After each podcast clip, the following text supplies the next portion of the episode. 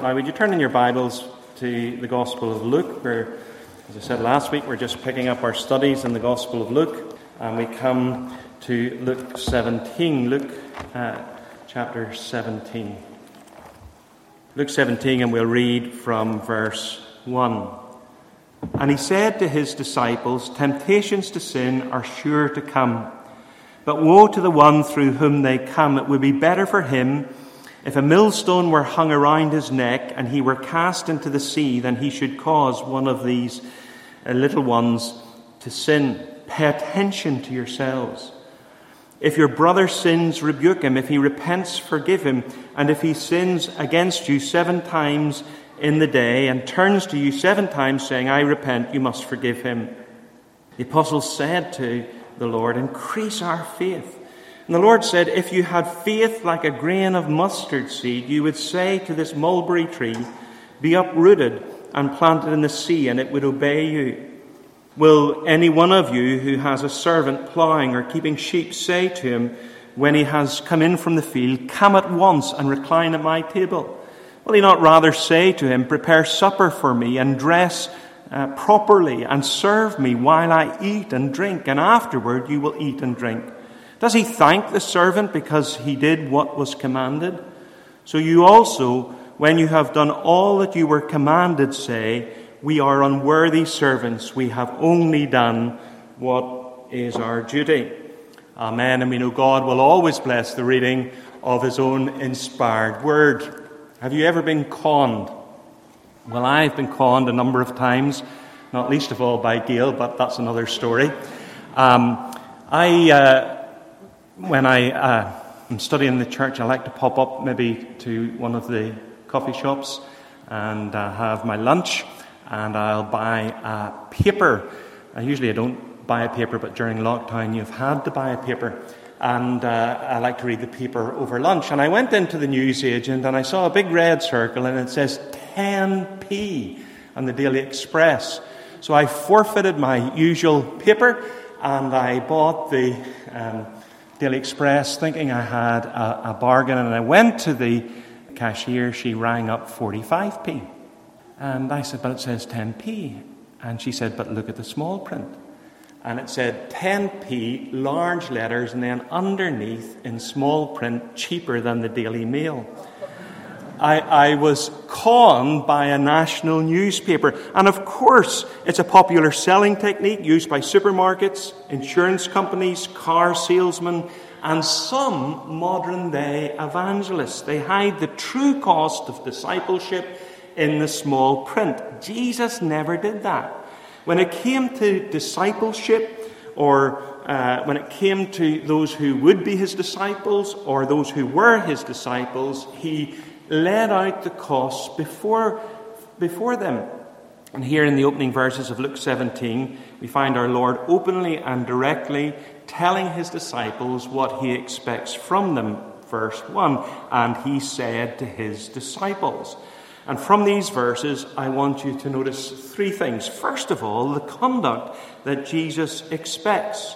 In verses 1 to 4, Jesus reminds his disciples that in following him, they were not only brought into a relationship with the Lord, but they were brought into a relationship with one another.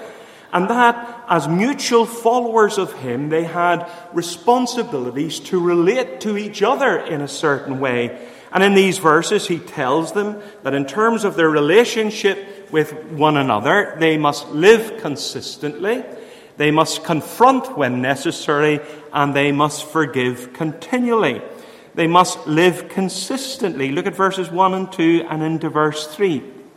And he said to his disciples, Temptations to sin are sure to come, but woe to the one through whom they come. It would be better for him if a millstone were hung around his neck and he were cast into the sea, uh, than that he should cause one of these little ones to sin, pay attention to yourselves.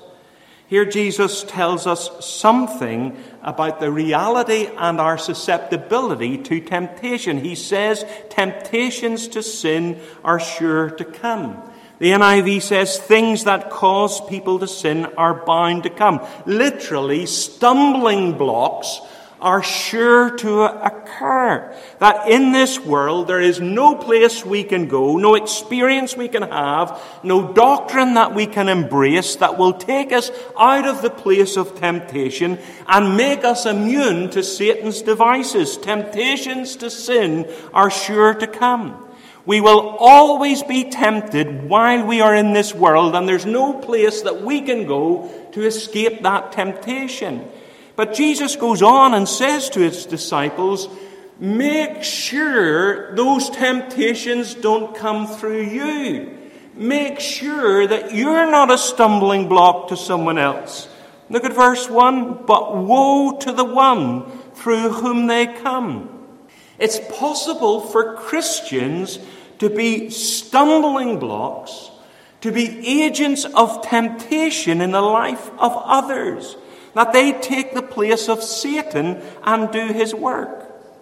Now, Jesus goes on in verse 2 to underscore what a serious thing it is to become an agent of temptation, to become a stumbling block in the life of another Christian. He says it would be better for him if a millstone were hung around his neck and he were cast into the sea than he should cause one of these little ones to sin. Now, little ones, some commentators take that as children, but when you compare it with the other Gospels, it seems that little ones refers to those who are young in the faith, those who are young Christians. Jesus is thinking of new Christians. And he says it would be better to die a horrible death than cause a young Christian to stumble in their faith. The millstone referred to here is not a, a stone from a hand grind, grinder, but one of those large millstones, five or six feet across, that were used for grinding grain and were driven or pulled by an ox or a donkey. Better to die a horrible death, says Jesus, than cause a little one, someone new in their faith, to stumble.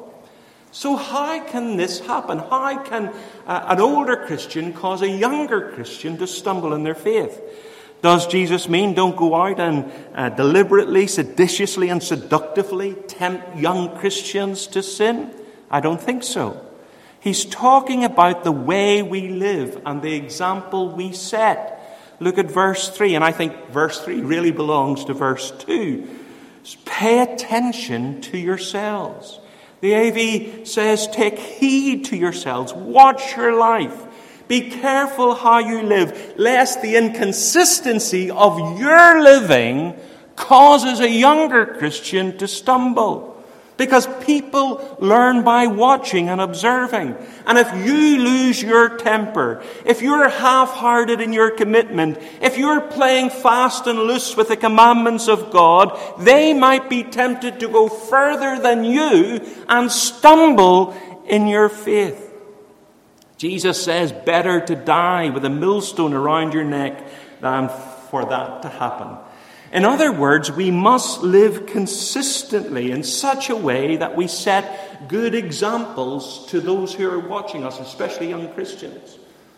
J.C. Ryle puts it lovely when he says, uh, Let us endeavor to make our religion beautiful in the eyes of men. Beautiful in the eyes of men. We are writing a gospel, a chapter each day by the deeds that we do, by the words that we say. Men read what we write, what is whether faith, faithless or true. So, what is the gospel according to you? Well, it's not only non Christians that are watching you, it's young Christians that are watching you. Pay attention to yourselves. We must live consistently. We must confront when necessary. Look at verse 3. If your brother sins, rebuke him.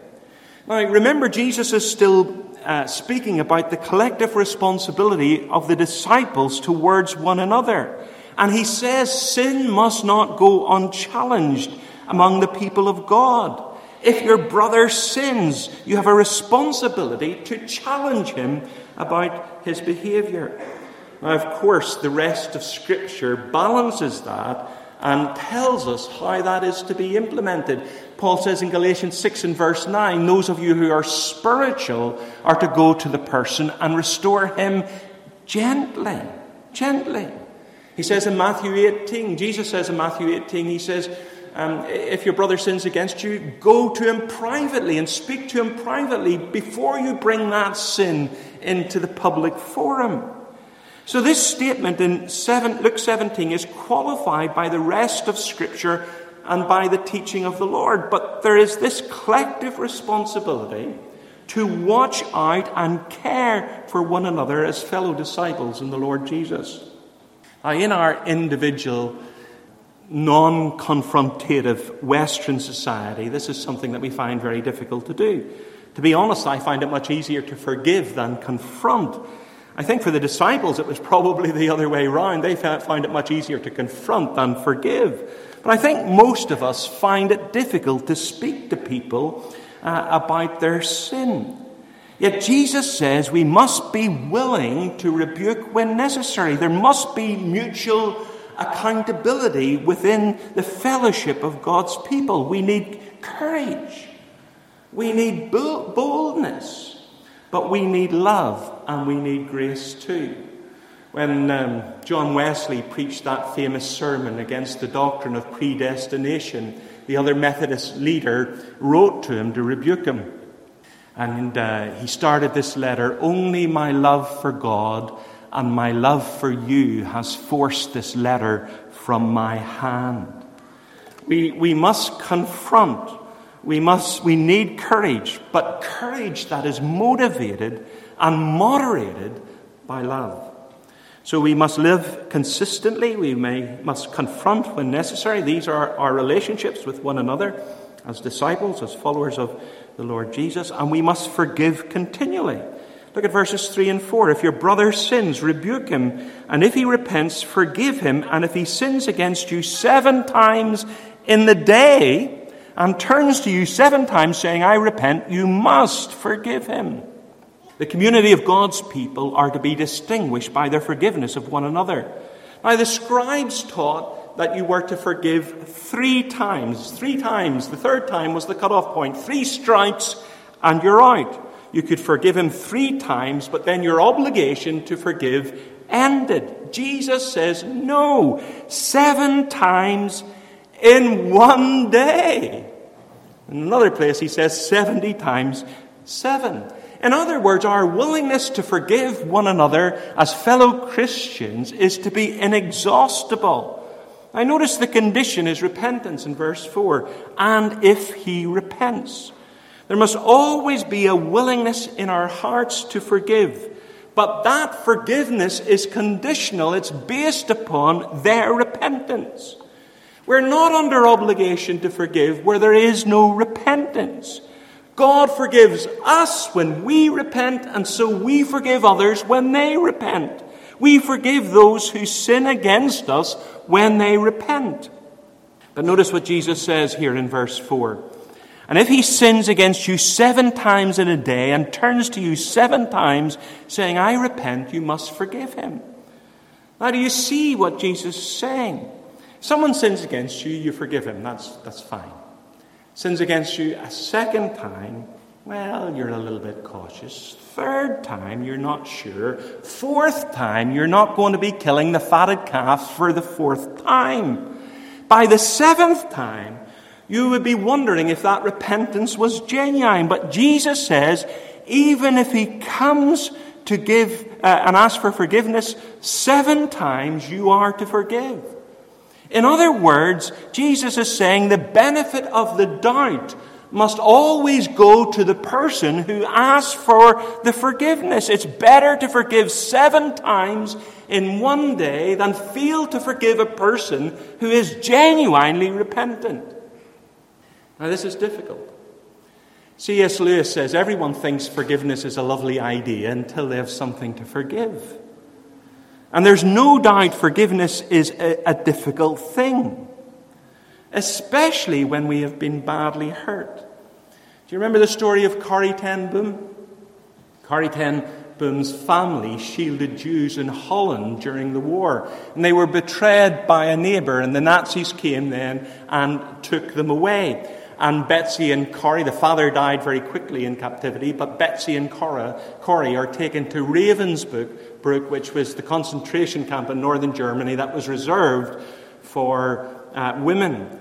And uh, in that uh, uh, concentration camp, there was a particular guard who watched them while they showered, ogled them, called out um, uh, um, nasty things about them, and, uh, and made them feel almost in, inhuman. And uh, Betsy died then in prison, but before she died, she said to her sister, they were talking about forgiveness, and Betsy said, There is no pit so deep that the love of God cannot reach. There is no pit so deep that the love of God cannot reach. After the war, then, uh, Corrie went round the world preaching about the nature of forgiveness. And in 1947, she was in Munich, in Germany, and she noticed this man approaching her who was that very guard that made her feel so uncomfortable uh, and really, in a way, was responsible for her sister's death. And he held out his hand and he said, Do you forgive me? Corrie's anger welled up within her. And she started to walk away. She started to back away about the, from the man who caused her so much pain. And then she remembered Betsy's words There is no pit that is so deep that the love of God cannot reach. And she reached out her hand and said, Hello, brother. So, if you're going to be my disciple, says Jesus, you must live consistently, you must confront when necessary, you must forgive continually. This is what Jesus expects from his disciples in our relationships with one another. These are the standards that he demands, the conduct Jesus expects. But secondly, notice the change that Jesus explains. Look at verses 5 and 6. Jesus says, when, what, Jesus, when he says you must live consistently, confront when necessary, forgive continually, he stuns the disciples. The standard is so high, the demand is so great, they say to him, increase our faith. They don't say increase our love significantly, but they say increase our faith. In other words, they recognize that this is something that they cannot do in and of themselves, that they need faith to implement what Jesus is saying. Without faith, it's impossible and improbable. Now, notice how Jesus responds to that in verse 6.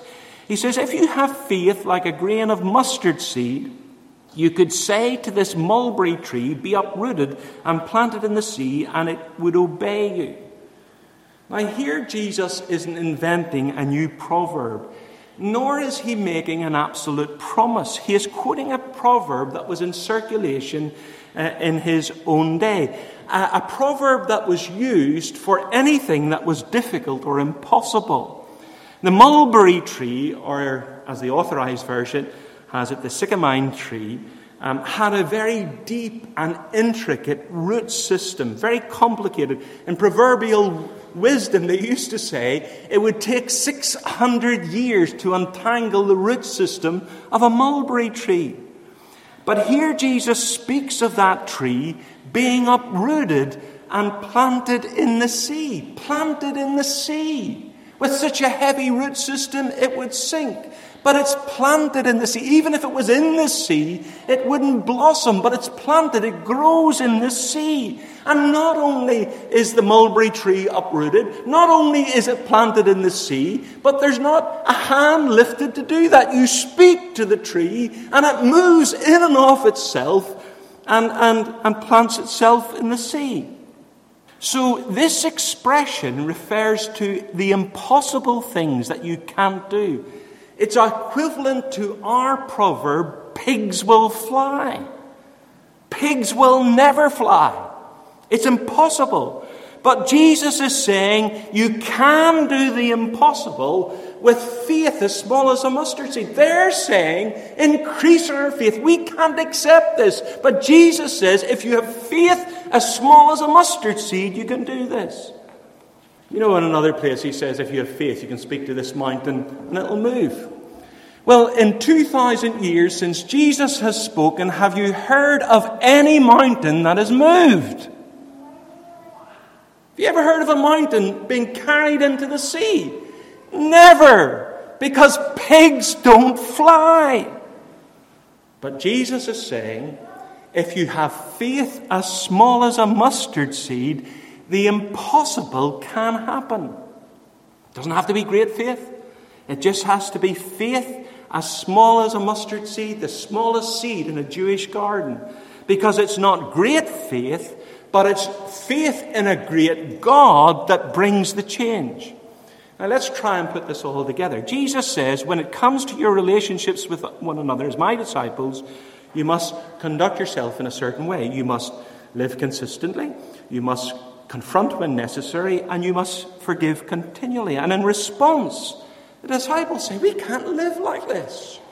We, we can't do this in and of ourselves. Without faith, it's impossible.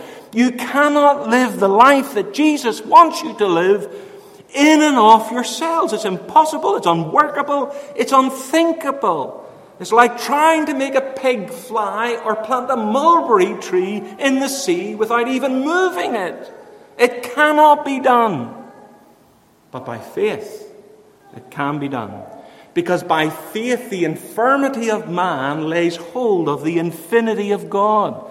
You cannot live a Christian life without the supernatural help of God. You cannot live consistently without His help.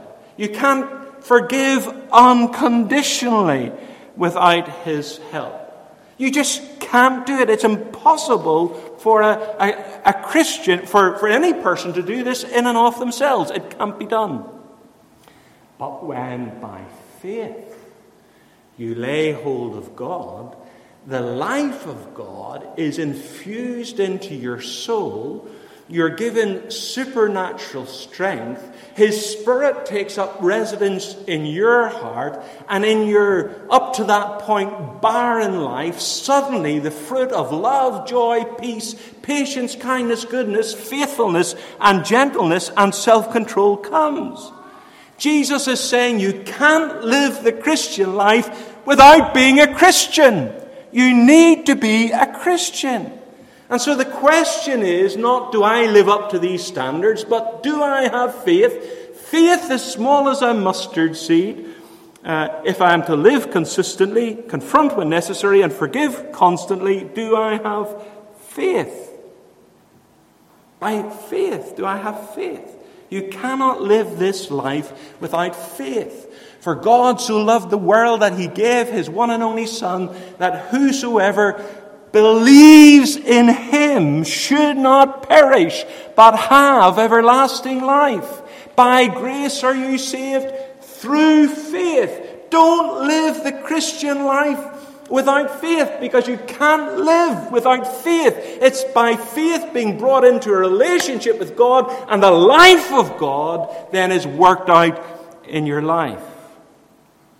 A great example of this is the early Methodists. In 1729, John Wesley founded the Holy Club in Oxford, and it was an attempt to live a holy life through methods, through strategies, through self discipline. And that's how they got the nickname for that movement, the Methodists. But they weren't Christians. They were trying to live like Christians in their own strength and their own power through a methodology. And in 1735, at the age of 32, John Wesley went to Georgia in, a, a, in America. And he says, My chief motive in going is to secure my own salvation. So he wasn't converted. And he says uh, later in his journal, I went to America to convert the Indians, but oh, who will convert me? On his return from America, he was bitterly frustrated and disappointed, and he went into a little Moravian meeting on the 24th of May, 1738, in which the preacher had failed to turn up, and presumably one of the leading elders opened Luther's commentary on Galatians and began to read from the introduction. And as he read, John Wesley says, My heart was strangely warmed. On the 11th of June, uh, 18 days later, he was in the pulpit of St. Mary's in Oxford. Remember, he was a minister at this stage and he preached on the text, By grace are ye saved. And everyone knew he was different. Before he was trying to be a Christian, uh, by being a Christian, living like a Christian. But he was trying to live that life without faith, and it cannot be done. It's impossible. But it can be done. When faith as a small, as small as a mustard seed, says Jesus, lays hold of God. That's the way we're changed by faith. Don't you ever make the mistake that you can be a Christian without being a Christian. You need faith. It doesn't have to be great faith, says Jesus. Faith as small as a mustard seed is sufficient. But when faith is present, the change can come. The character that Jesus expects, the change that Jesus explains, and then thirdly and quickly, the commandment, uh, the commitment, sorry, that Jesus envisaged. Now, in verses 7 to 10, we have a little parable. Now, um, it's a parable that I don't think I've ever heard preached on. And the reason I think why I have never heard it preached on, I have preached on it myself, but I've never heard anybody else preach on it, is because it's so simple and so straightforward, uh, nobody thinks it needs to be explained. But it's important because it was given in the context of what we have just heard.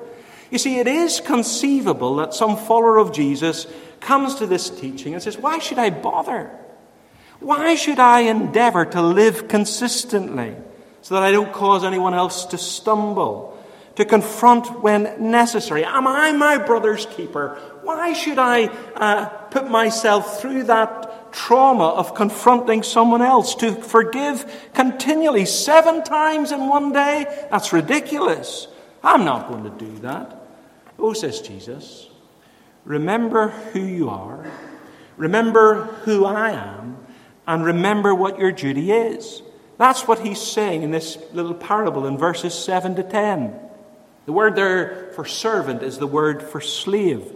And this slave is a jack of all trades. He works out in the field, ploughing and shepherding, and when he comes in, he's expected to make the master's supper.